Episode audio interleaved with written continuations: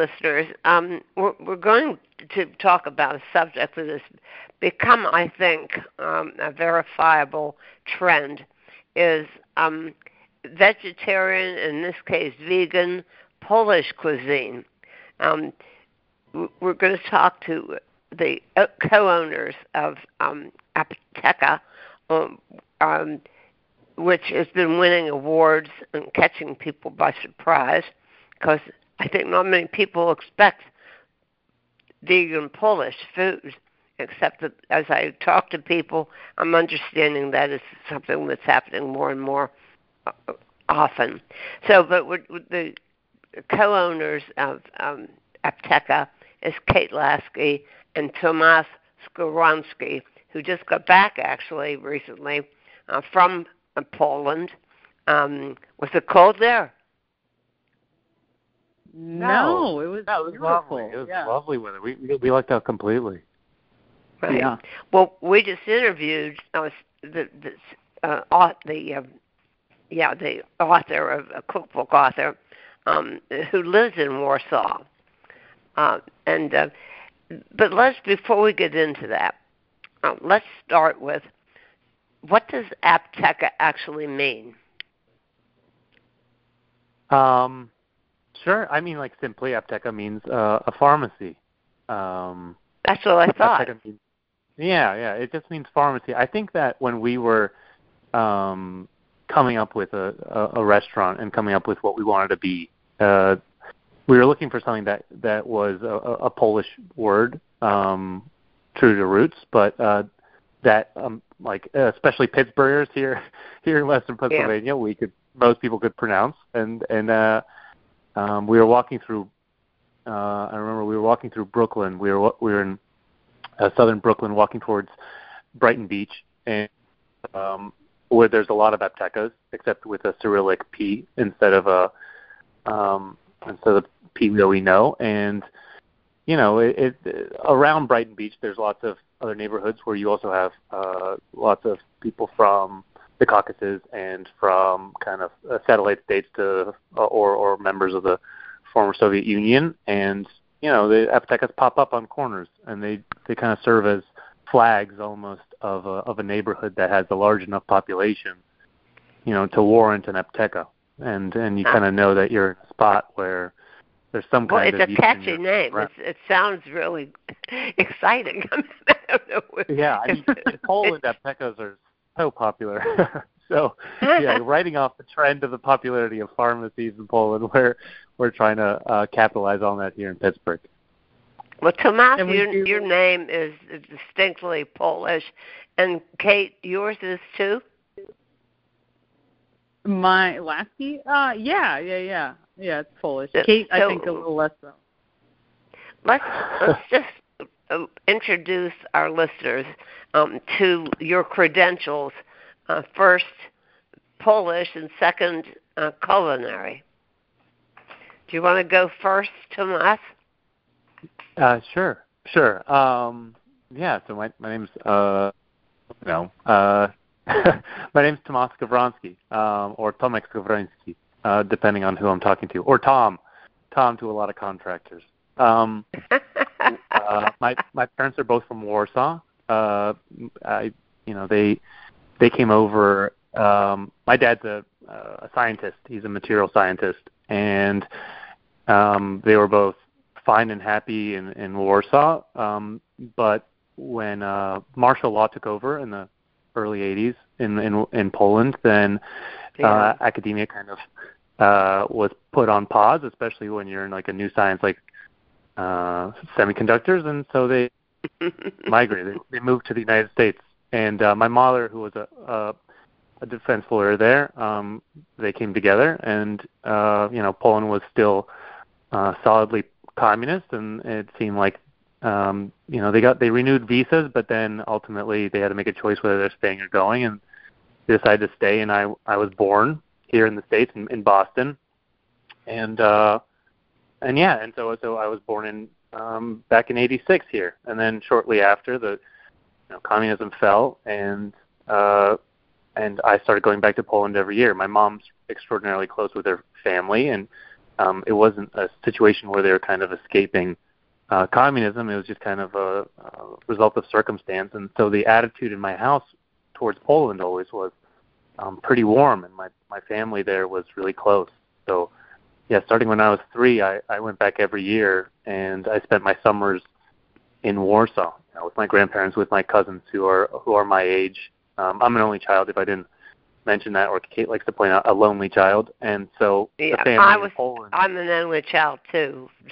Yeah, yeah, it's a it's a lonely life. But I I I, I was lucky in that my family in Poland was extraordinarily warm, and um, you know, and I I I was able to really see a glimpse of Poland starting in a really time, which was 1991. Um, so right after the fall of communism, and when uh, the world between you know um, Pittsburgh in Western Pennsylvania and and Warsaw, they they were like completely different worlds. And you know I'd go back and forth being ferried uh, with my mom by airplane every year, and and just got to see the two countries kind of uh, evolve.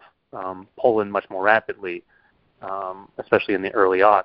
And so you know I, I, the the contrast of, of the of the two worlds was really uh, interesting to me and impressed upon me. Like, you know, like I, it it just wasn't. You know, when I went to Baskin Robbins here, like I, I had my favorite flavors of rainbow sherbet or whatever, and but in Poland it's it's blackcurrant, it's gooseberry, it's mm-hmm. uh, red currant, it's it's plum, and um, you know, I, I grew up with a family that was really um, Oh, you know, some cooks were extraordinarily gifted and some were terrible, but either way, there was uh, widespread. Uh, just you know, there's there's people doing things. On my dad's side, it was there were hunters, and my grandmother was a biology teacher, and you know, they picked certain kinds of mushrooms in the woods. And oh, on my nice. mother's side, um, they were also picking mushrooms, but not the same ones. And they had, you know, a garden plot in in Warsaw where we spent tons of time, and and she had a pantry that was just stocked to the brim with with preserves. So that, you were know, exposed to the whole culinary scene very early. Um, yeah, and, and, yeah, yeah, and in, a, in an intimate way, for sure. Okay, what what about your Poland connections? I mean, I I think I have more of like the Pittsburgh story of um you know i my i'm fourth generation on my slavic side pittsburgher and um you know i've uh, i think i you know we're all in this city that uh really uh celebrates its slavic heritage. We have pierogi that run around the baseball field every game and you know i grew up kind of with that as kind of a it's kind of a part of the I think the culture of Pittsburgh whether or not people have Slavic roots but also you know um you know, I went to the Croatian Center growing up, and we had pierogi at uh, Christmas every year. But it was like really through this lens of like kind of multi generations in the United States, um, where it's still kind of part of the cultural identity. And uh, you know, then um, when I met Tomas, and you know, we we were a couple. Then we I started to go back to Poland with him every other year. Um, we usually now, how did you so. the culinary thing? I mean, from Tomas, I understand his family focused a lot on food. How about you, Kate? How did you get involved with culinary things? Well, yeah, I guess just my I just worked in kitchens since I was, you know, 15, 16 and then um that was just kind of what the that was my job through college and then whenever I met Awesome. We started doing a pop up restaurant um, called Pierogi Night, and we started cooking together. And um, you know, I think we both weren't really on the trajectory to stay in the food industry. Um, we both studied policy, and we're kind of look. We were excited by that sort of thing. But when we did this pop up restaurant, we really um, we really enjoyed cooking together and working together. And the rest, the con- the idea for a restaurant kind of came up, and we, I think we were just both really excited to pursue that um, as a project. So now, when did you yeah, we do this? The pop-up restaurant started in uh, late 2010. Um, oh, it's been a long time then. Yeah, it's been a long time. It's been a really long time. yeah, I mean, it was a, it was a, like, there's a lot of like supper clubs now and pop-up restaurants, but this was like a real pirate ship. You know, this was popping up in the back of a of a bar I worked at, and then at art galleries, and was floating around in our backyard for a while.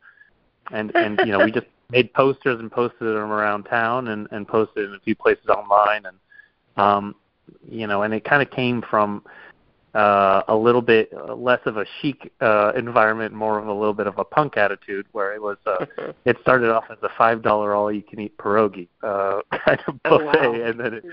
which was really uh, uh, naive. Um, but then, you know, what we we amounted to, you know, in a little bit was like uh, we'd post, we'd be open for one Friday a month for two to three hours, and we'd serve hundreds of people in that time frame, and and and uh, and got to really.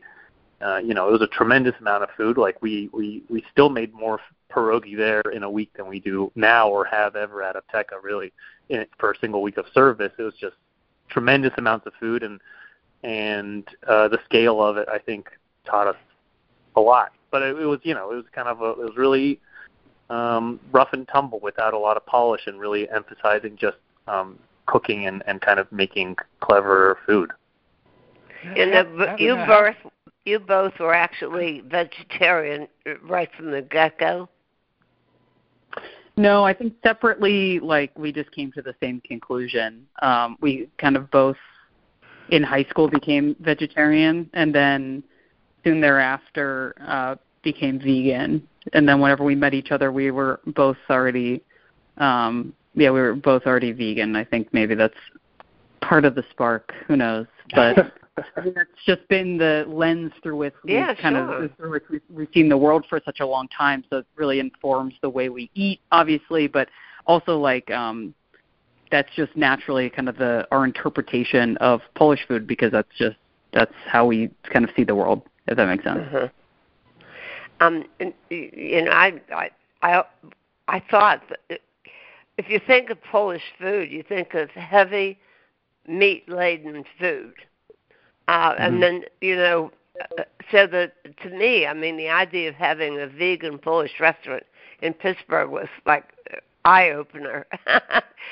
but no, talking to to this cookbook author or the author of, of one called Polish, I don't know, it's polished or Polish. Yeah, uh, with Mi- Michał. Yeah, yeah, we're we're we're familiar with the book and and his other book.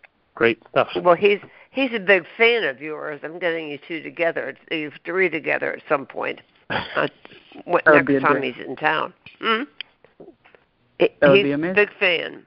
I I mean, he he knew all about you. Yeah.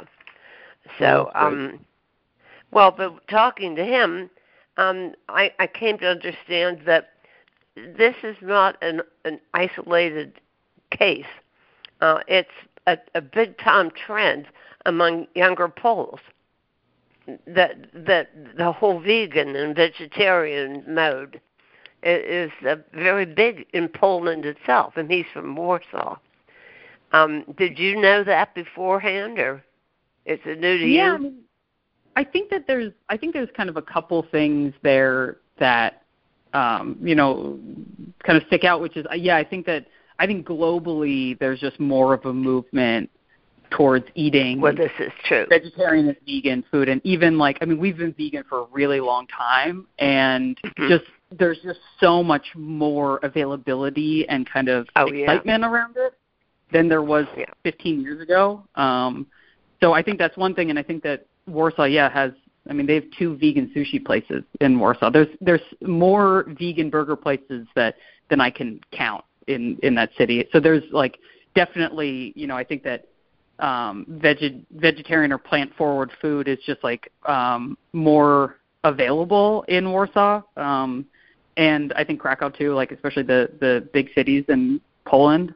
But then also, I think just with Polish food, I I mean, I, I again I- growing up in Pittsburgh, I think I had that association as well with kind of more kind of meat centered uh, dishes, and I think that you know obviously meat is a big part of Polish cooking for sure. It, you know, Tomas's family um, is made up of like some hunters, and the first time I went over, there was like a boar hanging in his uncle's uh, basement. So it's like that's definitely uh, an a, an element of Polish food. But I think that what's maybe missing in the translation of Polish cuisine in the United States sometimes is just that bounty of everything else, and that there's such a major focus on fruit, um, you know, and and uh, cordial making and preservation and vegetables and krauts and all this all these things that are available.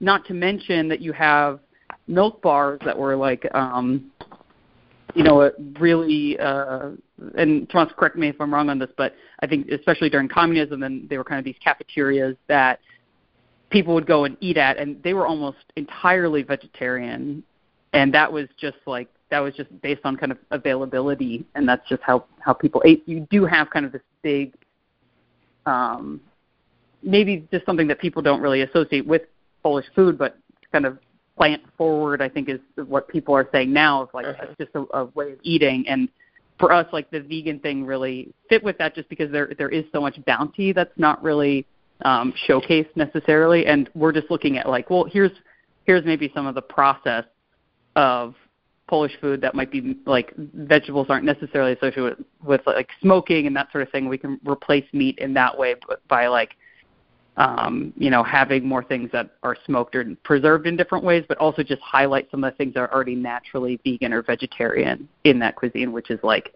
kind of endless.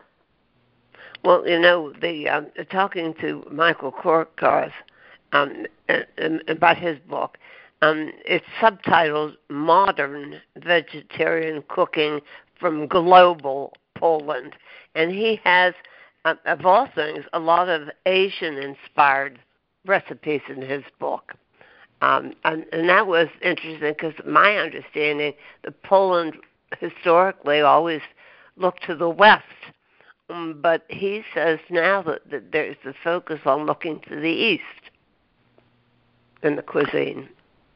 Yeah, you you know, uh, I think I I have a lot of thoughts about like Polish cuisine. I to comment also on the the vegan uh, and, and popularism of like veganism in Poland, like uh, you know, uh, I there's not a lot of um, I'll say that like uh, we we just were in Warsaw uh, a few weeks ago and, and, and hung out with um, some cool uh, chefs uh, and you know there's nothing like not to not to point out, but th- there is nothing like Apteka because I think that a lot of um, there's not there. There's a few uh, kind of there's a little bit of uh, some vegan eateries that might have some more kind of fake meat or kind of replace some classic kind of staple dishes like a schnitzel with some seitan or with um, some kind of TVP product, or they might have um, some uh, cutlets or, or pierogi or, or, or whatnot. But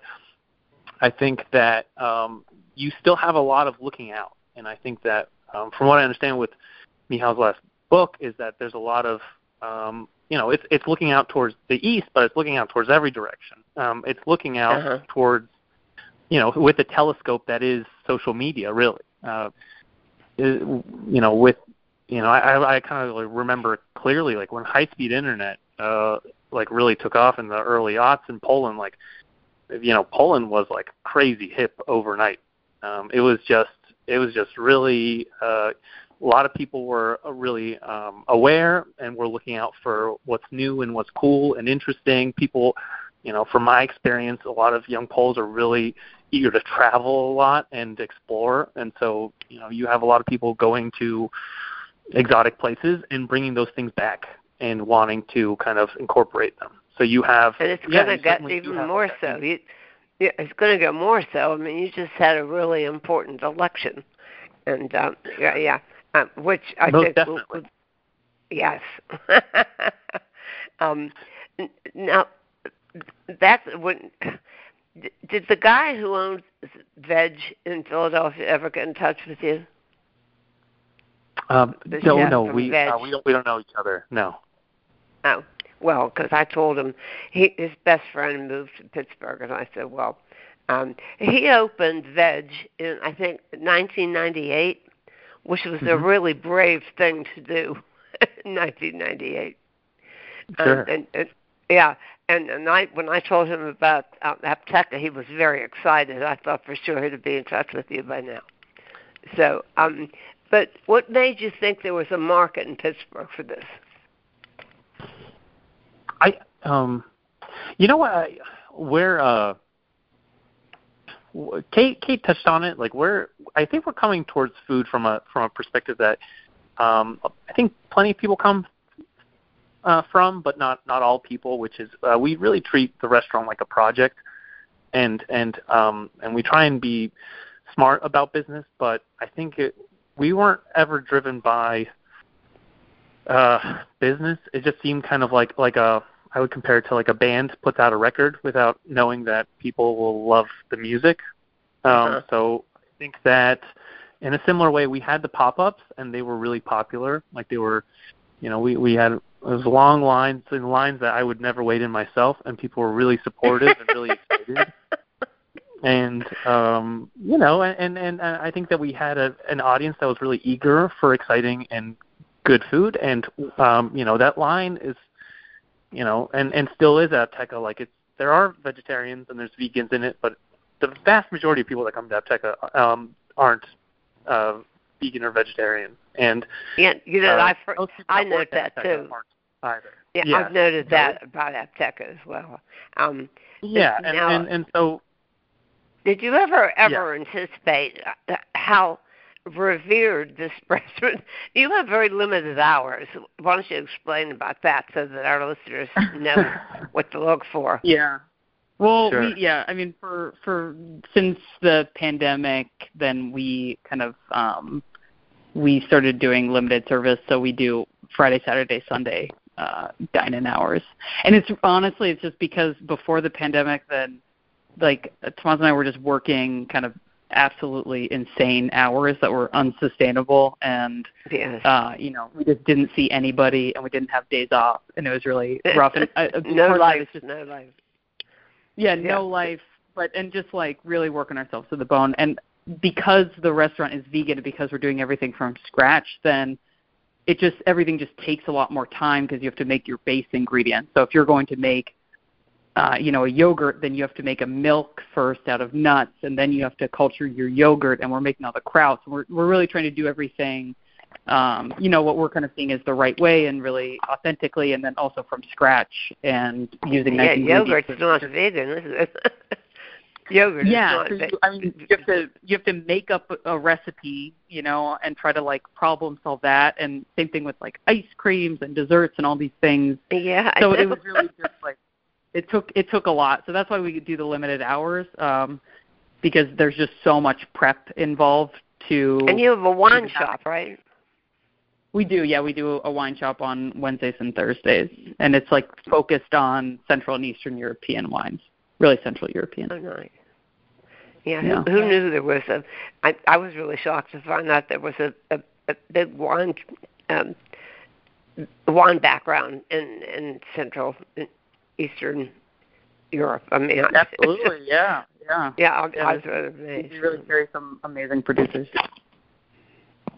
Um, just the, for people who don't have a, a clear idea, uh, could you pick a few dishes and and explain what they are, describe them, make people hungry? Um, yeah, I mean, I think we like we we really try to rotate the menu based on what's in season. Uh, we work really closely with farmers in the western Pennsylvania area. Um, some like friends who started farms, and we've been buying from forever. And then we just recently started buying from uh, an Amish community. So really, it's like some of the menus just dictated by uh, what's around. I think something that stays on the menu with some permanence is the kotlet serowe, which is a uh, schnitzel. It's kind of like um, it's kind of a really standard Polish lunch that we're replacing a um, you know it's typically like a pork schnitzel with a celeriac schnitzel. So we roast uh, celeriac and bread and fry it, and then it comes with some dilly potatoes and a horseradish sauce that's with this the yogurt that we make um, out of like a cultured and uh, cashew and almond cream, and then it has like three kind of uh, so like little salads of beets and cabbage and um, like right now it's a leek and apple salad. So that that's one that's like kind of always around. That and that's a favorite. That's a popular one. I think it's one that like every time I end up trying it again, I'm like, oh, this is really good, and it's like it's just it's had some space on the menu for a long time, so it's it's easy to kind of forget about it, but um, you know, it's a reason that we keep it on because it's it's just really fun to eat. So, I mean, what's Yeah, your most I- popular dish? Right. Well, you're yeah. I, I mean, I I get that. Uh, yeah. Why we don't. It really like w- w- weekend to week. It's it, it changes. It depends on on a lot of little things. Um, I like on that note. Like I think pretty much the rest of the menu, apart from the cutlet, like changes definitely at least once seasonally, and and oftentimes um, more than once within that season because our availabilities are so short. So usually we'll have a you know, I would say that what's pretty popular are, are, are stuffed dishes, like stuffed um, vegetables are, are uh, are classic for a lot of cuisines, um, but certainly within Slavic cuisines and, and Polish in particular. And so, you know, the way we start off is uh, in the like late spring, we'll have we do like a, a stuffed cabbage, but we kind of uh, use a, a, a younger, more tender cabbage and and do less of a roast on it. And uh, you know, we did that earlier this year, and they're kind of uh, shaped a little bit differently uh, to try and reflect um, some stuffed cabbages that we really from Ukraine that were kind of more cigar shaped and long, and they were in like a carrot broth, and they themselves were stuffed with Kate, or correct me, but I think that they were uh, a, rice and um, fermented, uh, maybe sauerkraut, and then like a maybe a little bit of also um, fermented carrot in there. Uh, that was all kind of seared off. Um, so there, there's a lot of things like I think menu is a little interesting uh, where we uh, gloss over some ingredients um, that are actually a little complex, but we do end up fermenting a lot um, uh, and uh, different kinds of pickling. But um, what we don't typically do is just kind of leave the fermentation to just kind of sit on the plate by itself. But usually we take it just to kind of open up a vegetable. So a few, so it's either increase the acidity or kind of make a few of those uh, aromas from it pop a little bit like you know fermenting beets to kind of make them a little bit fruitier. So uh, so cigars in early like kind of early spring to, and or spring to early summer, and then we went to uh, a stuffed uh, zucchini, um, and then we can go to a stuffed tomato, and then we go from stuffed tomato to a stuffed cabbage again, um, and then we go from stuffed cabbage to stuffed onion. And I think in each way, like we kind of we're not stuffing them with the same thing, nor are we kind of they don't sit on the oh yeah, there's stuffed peppers along the way as well. Um, but I think we're You know, I found out when I started stuffing things that it just it it perpetuates itself. One thing leads to another, leads to another. I remember pretty much. I mean, it, it, it it is pretty exciting, and and then like with the staff too, I gotta say that like every time something new's coming on, then everyone gets so excited because really. uh it's it's just been a long time since we like it, it's like you just kind of like are excited for the next thing, and then as soon as like stuffed onions last year uh in wintertime, I mean people were uh it doesn't I I, I don't know I mean like I, I saw in the New York Times that they were uh recommending for Thanksgiving a stuffed onion, but um yeah, we were we were doing a stuffed onion last year that people were just crazy for, and uh, and you just kind of eat it until you're sick of it, and then by the time it comes back, then you forgot all about that, and you're you're back to just starving for it. But every every set is different, and I would think that the the thing that combines them is really trying to, uh, you know, it's it's always a balance of trying to figure out the right um, filling. Um, But it's it's My- you know I mean it's when we talked about heavy. Um, I mean I once judged a pierogi contest in near Kennywood Park. I didn't think I was going to be able to stand up, but I I was absolutely astounded at the things that they stuffed into pierogies. I mean, not following the the, the uh, traditional um, stuffings, but people trying to get clever and, and coming up with really awful things. Sure. yeah.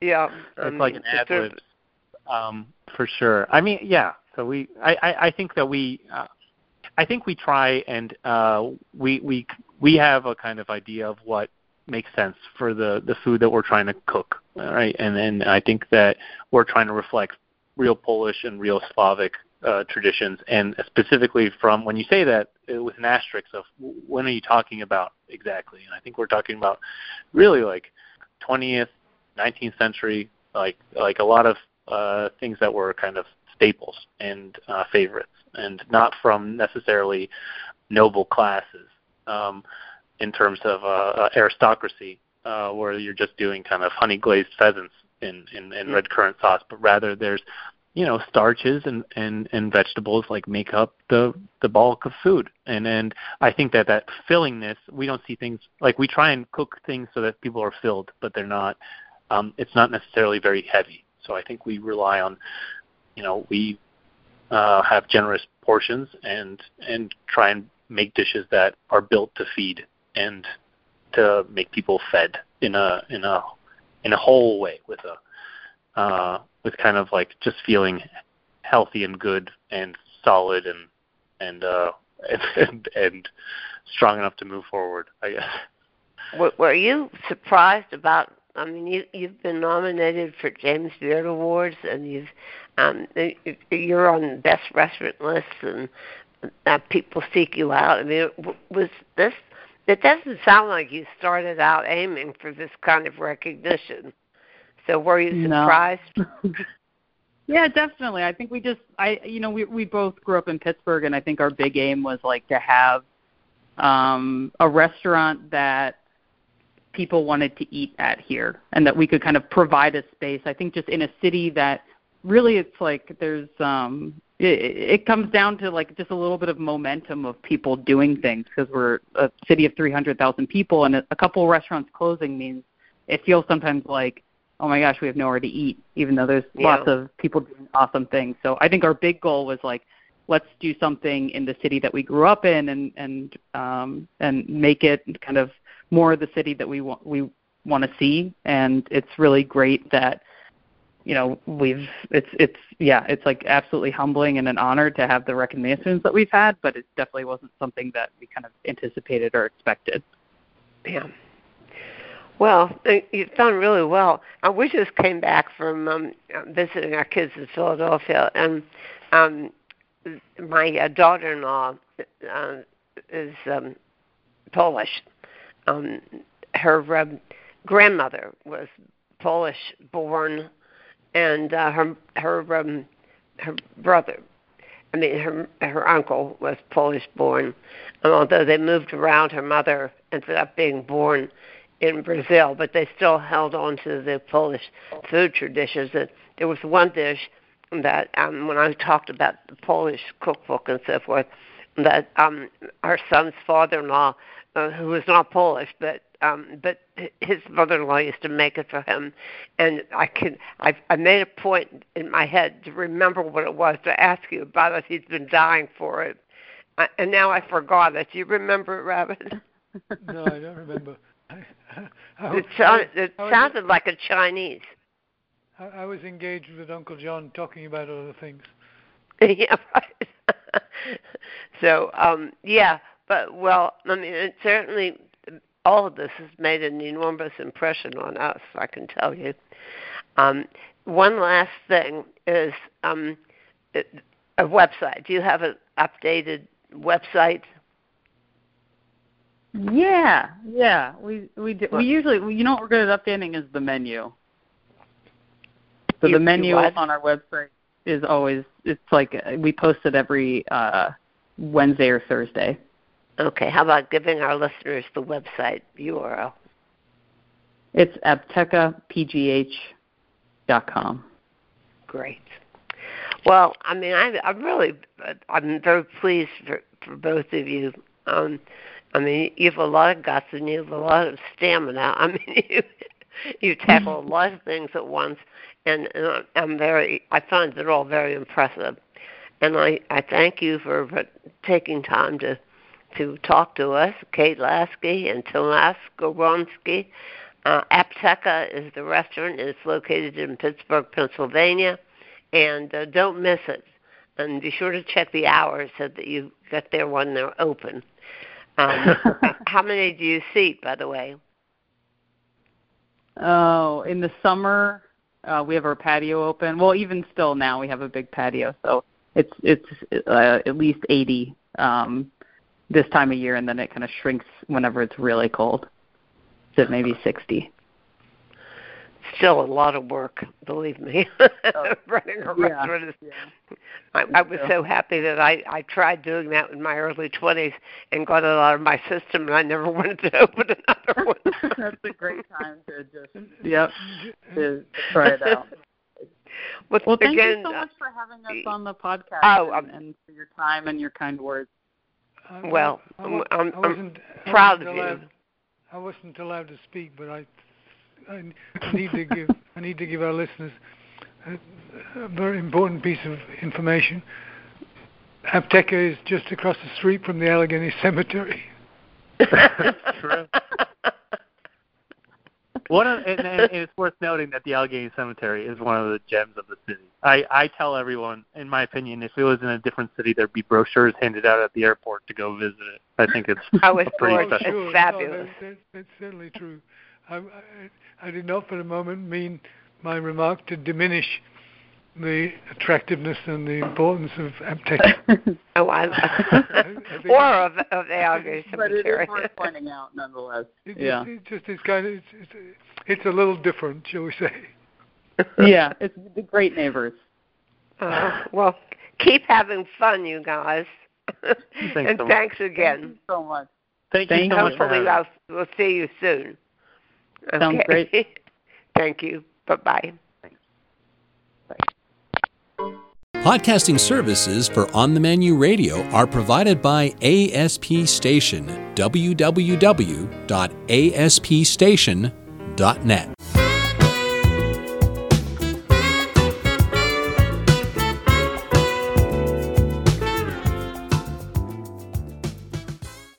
Oh, Okay, listeners. Now you're live. We're going to have fun today. We're going to be talking to Carey Jones and John McCarthy uh, about their book, Every Cocktail Has a Twist. And this is more fun, Carey and John. Um, I really thoroughly enjoyed uh, leafing through it, and Peter has all kinds of ideas about it. Um, it there's a lot I didn't know about cocktails, I must say. The first thing I wa- We're, really we're to glad ask is, to be able to fill some stuff in for you. uh, wha- wha- my fir- my first question is, what did you leave out? I, I, I, I, if it was there, I couldn't find it. it's thorough, he's saying. I mean, it is thorough. Um, it's uh, Yeah, we really wanted to um, just really cover the ground of classic cocktails. Um, everything from martinis and Manhattans, things that are traditionally considered classics, but also more current drinks that people just love making, like the Aperol Spritz and Espresso Martini. So, you know, we want there to be something for everyone. So we're glad that um, we're glad that's the case. Well, let's let's begin. Let's begin at the very beginning. Just so, just just so just so people have a, have an idea what what what they're going to be able to know when they buy your book. And the first area is is called the basics. What are the basics? In in in this chapter in the book, you include things that I would never have even thought of and yet, and yet, and yet you thought of them, and by implication, if if I wasn't doing all these other things, I was probably making lousy cocktails.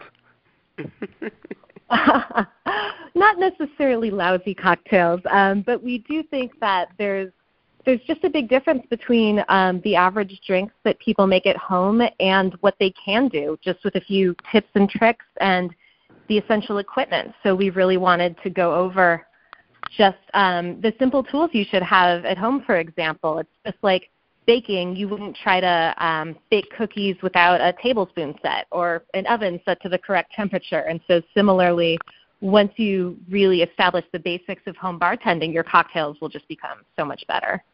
Now, now here, so here, here are a couple of things out of out of this particular chapter.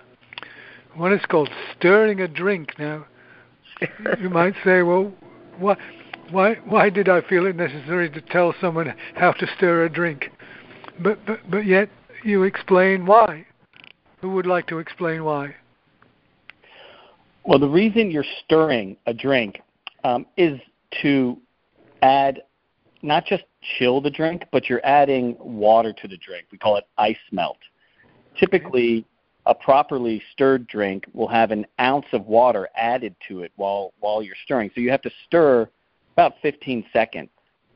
Um, that will chill the drink and it will um, add this ice melt. And one of the things that we like to tell people between stirring and shaking is if you think about it in cooking, um, when you're shaking, you're using a whisk and you're whisking it and you're aerating it. When you're uh-huh. stirring, it's more like you're folding in one ingredient into the other. Yeah. So stirring is what stirring is what you should do. No, they're for different well, for every. They, it's a rule of thumb, for every cocktail. Yeah, a rule of thumb is if it has citrus in it, usually you're going to shake it. If there's no citrus juice in it, if it's just um, alcohol and um, uh, cordials and other liqueurs, then you're going to stir it. Okay. For instance, you would stir a martini, you wouldn't shake it, regardless of what James Bond said. I was going to say you you answered the question that everybody asks: shake it or stir it. no, that was that was that was going to be that was going to be my next question, but the, the question after that says muddling. It doesn't, doesn't sound doesn't sound very interesting. In fact, it sounds like quite the opposite.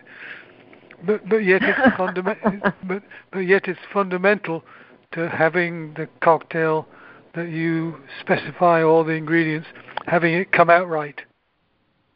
Absolutely, and it, it does sound like a bit of a muddle. That's true. It's not necessarily the most appealing term. Um, it's it's a bad when, choice of terms, but it's standard. it's classic. yeah. It is, um, but the tool is called a muddler, so that's that's where we are. And muddling is essentially just breaking up an ingredient, um, and you'll use it often with herbs or an ingredient like ginger or a fruit. Um, and essentially what you're doing is kind of making a bit of juice right in your cocktail shaker. If you think about smashing up a strawberry, um, you're you're letting a lot of the juice out, so that when you then shake the cocktail, you're really getting that flavor into the cocktail. Um, there are many ingredients where um, running them through a juicer isn't the best option, um, but using a muddler is. Okay. You know, I I think we forgot to actually give our listeners um, why you were viewed as experts on this. What are your respective backgrounds in cocktails? Uh, well, we've been uh, teaming up on cocktail writing for about 10 years, um, but professionally, I'm a food and drink writer generally. Um, I've been in that field for over 15 years, um, writing about food, spirits, wine, and all of that. And then uh, John is the bartender half of the equation. Right. These um, days, I have to refer to myself as a mixologist, but essentially, I'm the bartender, and I ran bars and bar programs and worked with brands on recipe development uh, for for quite a while now. Yeah, I just wonder when they introduced that term. I remember when they introduced it, mixologist. It just sounded so uppity. It seemed very odd to me. But but but, but John, you, you you are an actual working. Oh yeah.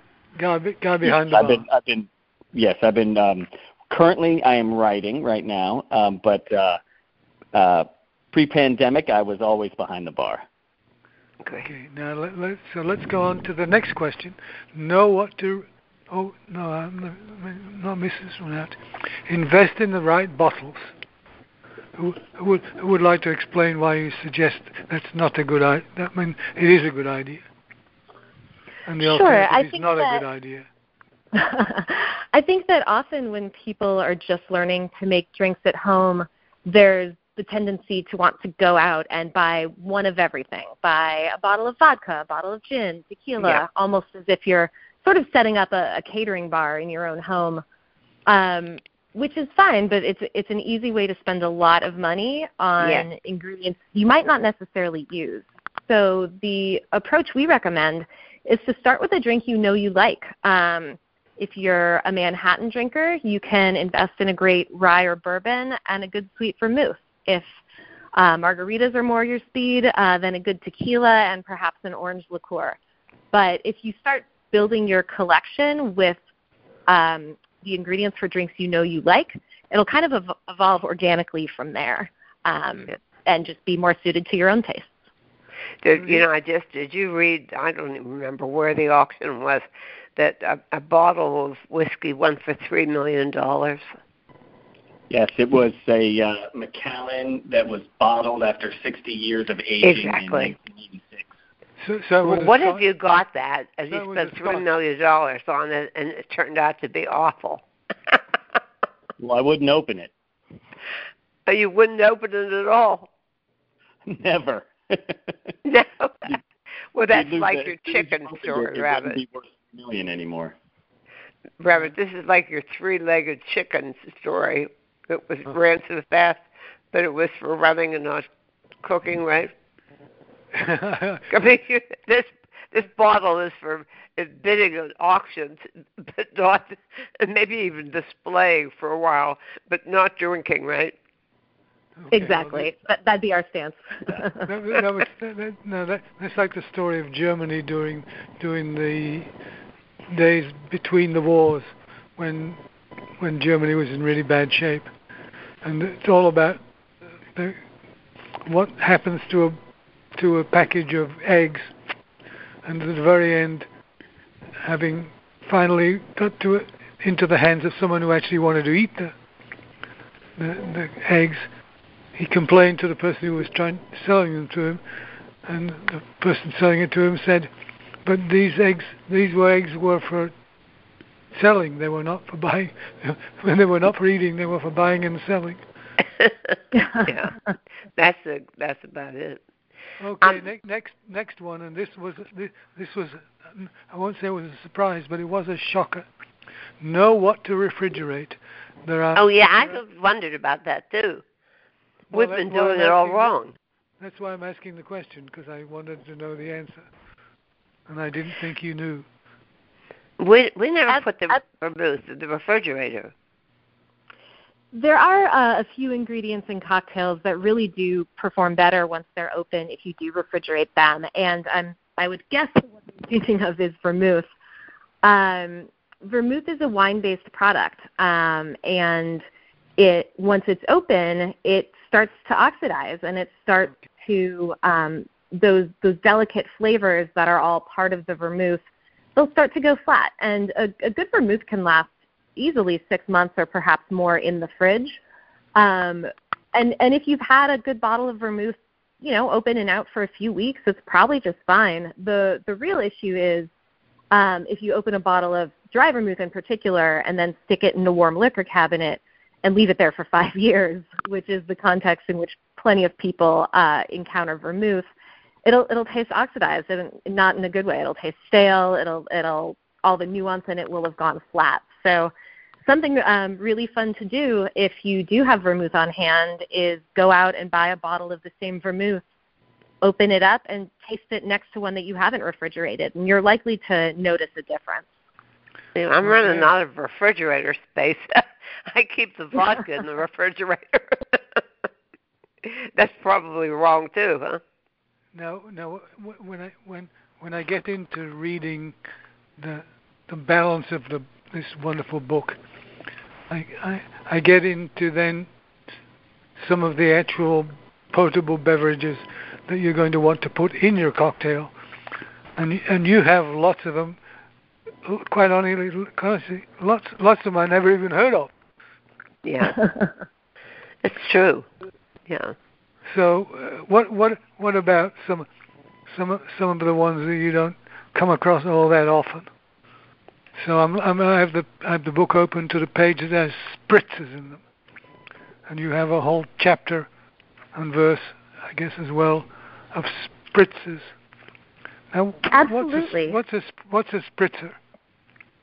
So a spritz is a drink that has some sort of um, aperitif or similar or similar liqueur with sparkling wine and a bit of soda. Um, and the derivation of the word is from um, the German word spritzen, um, which means a splash. So the initial spritz drinks um, in in Europe were local wine um, with a bit of soda added to them, and t- today the the drink is essentially an evolution of that. So the Aperol Spritz is one that's become very, very popular um, internationally, really, in the last decade or so. And Aperol is a, a delicate, um, right, bitter, bittersweet, uh, beautifully red liqueur from uh, the north of Italy, and you combine it with sparkling wine and sparkling water, and it's just a it's a drinkable, low proof, all day sort of cocktail. Um, and from there, we have lots of variations with different ingredients. No, it's it's morning. It's morning. Maybe it's the morning after. So you turn to the section called Bloody Marys, of which there are quite a few pages. Oh wow, lots of them. Put put put put us put us in touch with the Bloody Mary as you understand and enjoy it. Absolutely. We think that let's see, if you go to some restaurants nowadays, they'll have clarified Bloody Marys and Bloody Marys with carrot juice and all sorts of things like that. We think that the essence of the drink really is tomato juice, horseradish, um, black pepper, those kind of strong, bold flavors. Um, but from there, we vary it quite a bit. We have a Bloody Mary with smoky mezcal. We have a Bloody Mary with um, sherry. And uh, one of John's specialties is what we call our uh, four ingredient simple Bloody Mary mix, which is one of the best shortcuts in the book, and I'll let him explain that one. Go ahead, John. In our book, we made four uh, distinct Bloody Mary mix bases that then you can add uh, your alcohol to. We have our classic Bloody Mary mix. We made one with tomatillos. We made yeah, I one love that, that. By the way, I thought that I was love it. great because we It's got a we have spice in it. tons of them, and I never know what to do with all these tomatillos. we grow them. Well, you can drink them. That's a great, great idea. Here- Here's here's one for you. It's, it's, it's a question, and if it's the answer being what it is, it might say, "Boy, we we learned these people something." But Anne's Anne's mother was an avid gardener, and one of the things she made she was proudest of was her garden tomato collection. Hmm. One, one, one year she planted more than a, more than a hundred different plants, and we were to- totally inundated with freshly squeezed tomato juice. That's a great problem to have, I would say. Oh, well, well, the, the, the reason that I was suggesting that I had something maybe you might be interested in, it would be to have exactly that, to, to have a Bloody Mary made with tomato juice, which was freshly picked from your very garden. Yeah, it was great. I mean, it's, it's just it's just a different sensation altogether. Yeah. Now, how did you got, go around selecting what you believe to be the classic cocktails?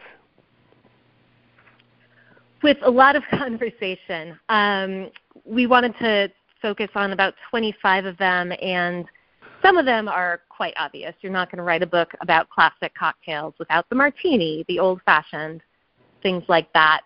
And from there, we wanted to focus on things that people really drink and they order when they go to bars and they'd be interested in making it home. So, for example, we have a whole chapter on eggnog, which isn't going to be in a classic cocktail book necessarily, but is something people love making for parties and drinking, especially right it? now, right around the holidays.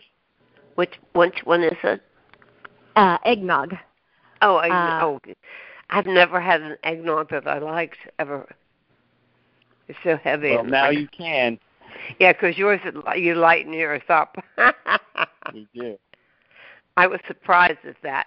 Know that you you included that, and which leads me to another question.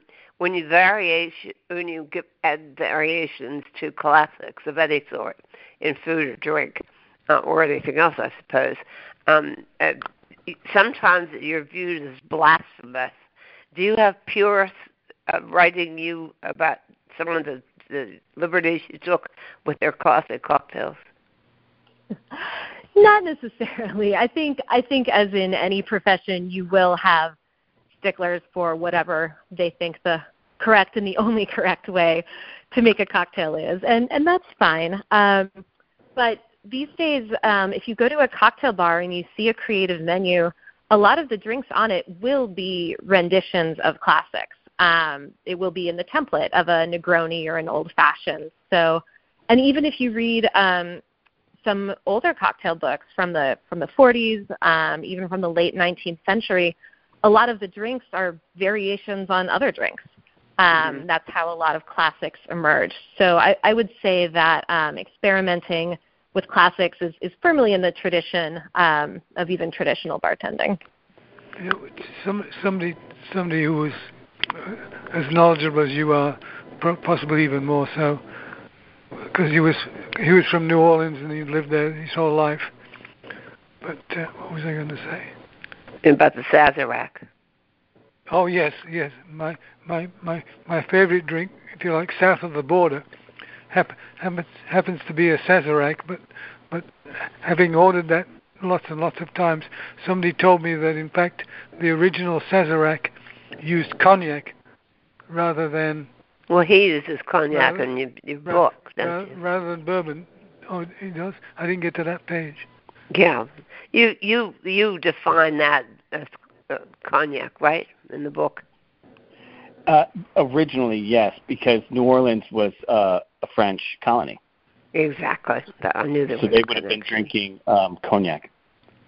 Right. So, so originally it was cognac, but when cognac got to be in short supply, this is the story we got. That's exactly that's, right. That's that's that's, that's, that's exactly it. right. That's now, yep. okay. It's, it, so, it so happens that my book fell open to a page headed up French 75. Oh, my best friend got was getting married, and my mother, who's not much was not much of a drinker, uh, decided that for her uh, shower we were going to do a giant punch bowl of French 75. no, Which well, no, we no, did. No, hold on a minute. Let's let's let's get things straight. What the hell is a French is a French 75? It's not, uh, not an old, it's not an old, it's not an old Frenchman. Maybe it is. no, it's not.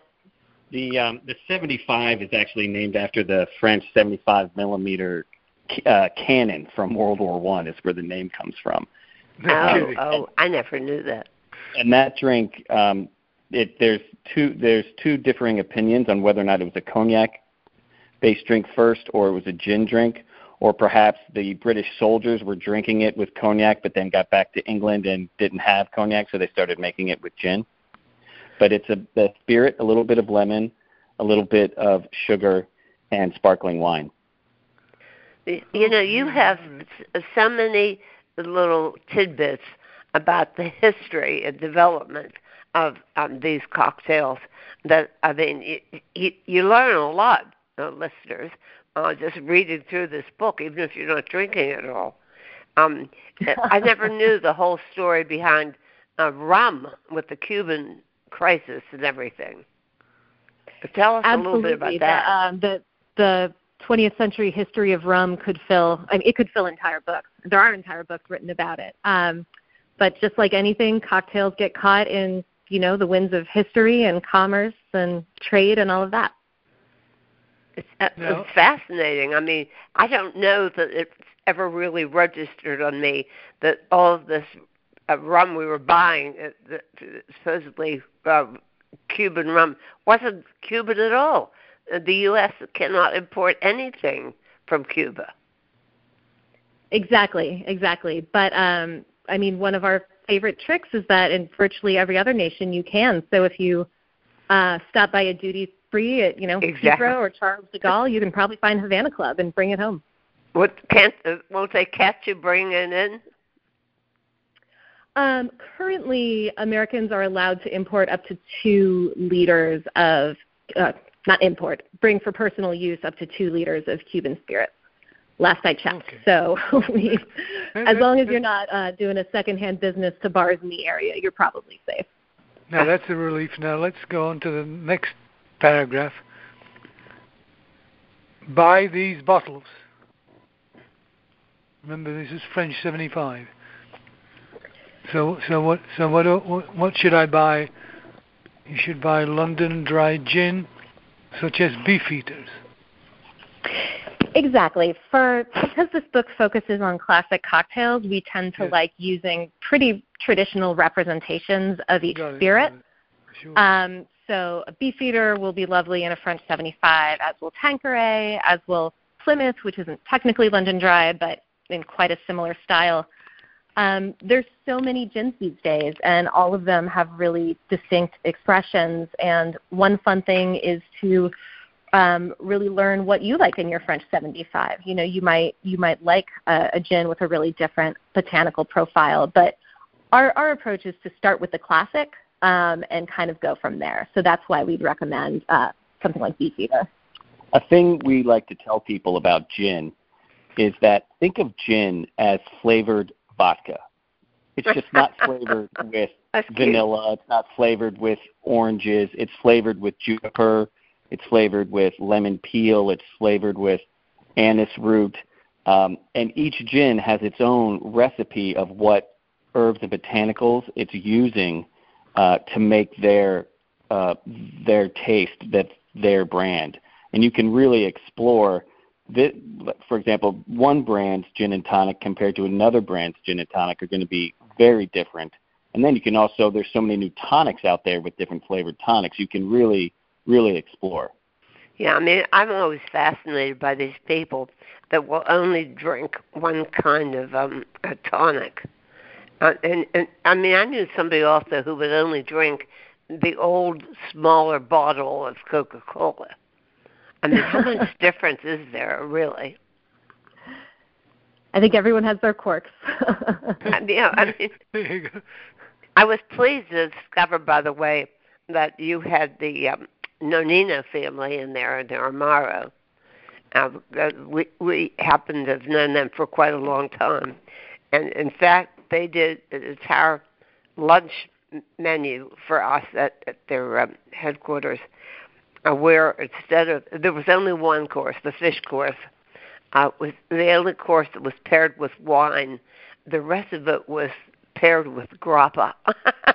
mm.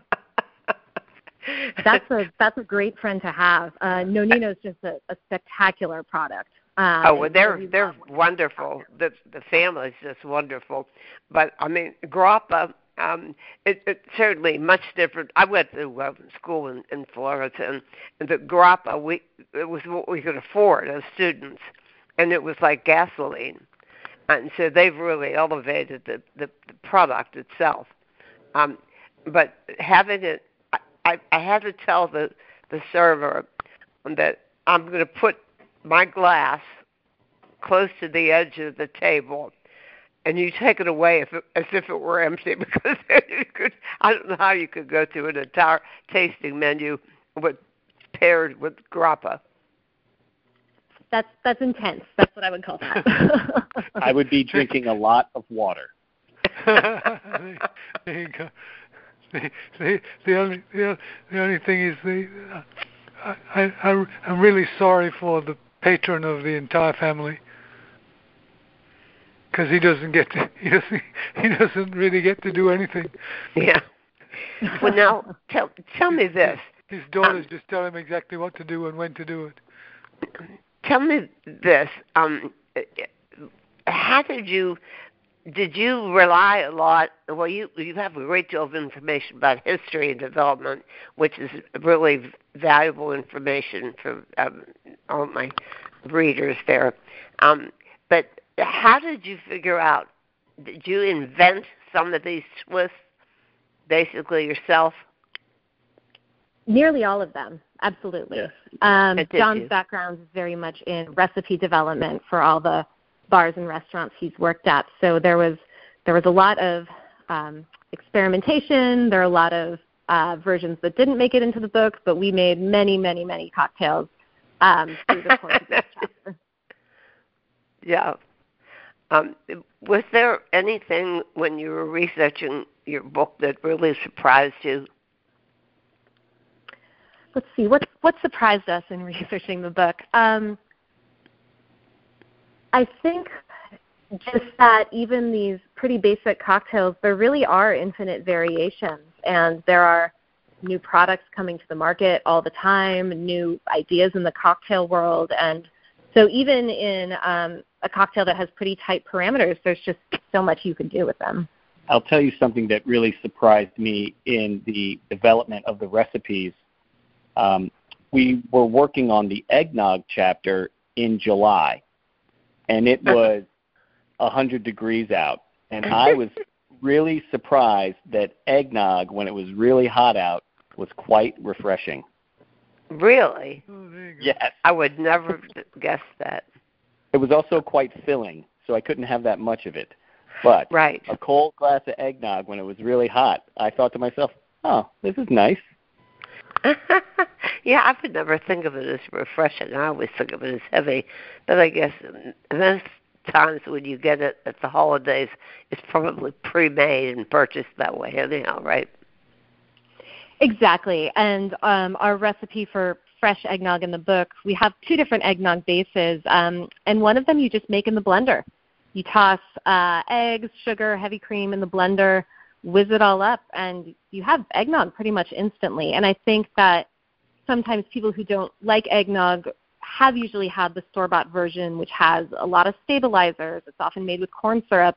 And I think gloppy is the word that comes to mind. It's just it's heavy. It's really heavy. Yeah, it's heavy, heavy. Um, and, Especially if you uh, put pair it with what they usually put on the buffet for the holidays, some kind of icky casserole like cream of mushroom soup, green beans. That's something. exactly right. Yeah, we think um, good eggnog should should be rich um, with all those flavors, but it doesn't have to be heavy. And it should Right. be frothy. I was thinking- I was- I was thinking you would- have air and, and lightness to it. I was thinking you might say a good egg, a good, a good eggnog when it's been poured down the toilet. no, he's serious about eggnog. I'm being wicked today, I know. well, give this one a try and let us know what you think. right. Um, a section, a, a- a paragraph I s- slipped by, and I, I just remembered it, is you, you spend quite a lot of time on making sure people are using the right glassware. Oh yeah, that that was an interesting give, chapter. Give, us, give us, give us a little, give us, our listeners a little guidance as to as to what you can do simply without spending a fortune. Get yourself the glass that's absolutely right for this particular cocktail. Absolutely. Um, if you are making a drink that is not going to have ice in it, so a drink that you're going to serve up, um, traditionally it's in a stemmed glass. Um, that way your hand is not warming the drink as you sip it. So you can think of a martini glass there. We prefer to serve martinis in a classic coupe um, Yeah. rather than the V-shaped glass.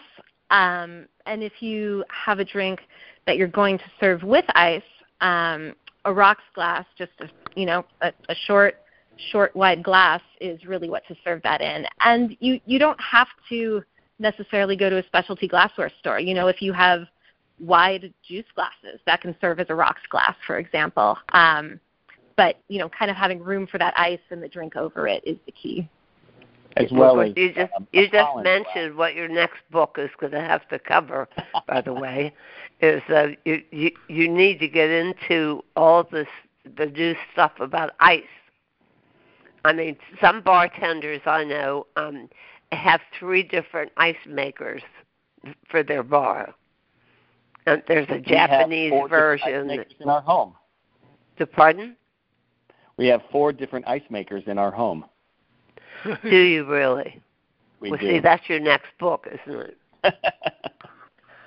We have to give a, a quick shout out um, to our friend Camper English is sort of known as the the ice authority in the cocktail world, and he has a pretty recent book called The Ice Book, where if if you want to get into the if you really want to geek out about ice, if you want to get into the minutia of how uh, different ice shapes and clarity and all that can affect flavors, um, it's it's a great book. It's it's for the, the What is it? Could you tell me again? Uh, it's called just called The Ice Book. the Highly Ice recommended. Book. nice book. And and who's the author? Uh, his name is Camper English. K E M. C A M P E R. Oh, I have that wrong already. English. I can spell. it's it's a French make of shoes. okay. Well, um, do you have cocktails every day? How did you research this book and stay, and stay upright? I used to have cocktails every day, but my doctor told me to slow down. you really did, huh? Well, I'll tell you, listeners, you may not want to have every one of these, um, and, and not want to have them all at once, um, but you're going to learn a lot and realize that there's a lot you don't know about um, this cocktails. In fact, the the fact that uh, everyone associates cocktails with American, and in fact, there are just as many old world cocktails, aren't there? Absolutely, there's a lot that uh, trace a, a lot that trace their lineage back to England, um, plenty to the Caribbean, plenty to France, um, and Italy, and Italy. Yeah. Yeah, um, um, you have some reference there that I, I hardly ever encounter. Is I don't remember what context it was, but you have something where you use coconut water, and when I spent a, a lot of time in Central America, that's one of the drinks they always had. They had uh, uh, alcohol with coconut water, not in coconut cream, but coconut water, and just seemed to work very well. Absolutely, there there is nothing more refreshing than a chilled coconut water, um, preferably fresh from the coconut on a hot day, and it, and it does take well to mixing with many spirits. Right. Well, this has been a real um, exciting adventure for us, learning all about these cocktails and talking to you guys about it. And uh, I, I hope you keep us in mind when you get your next book published.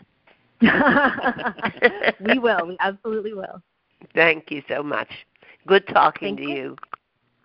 Thank you.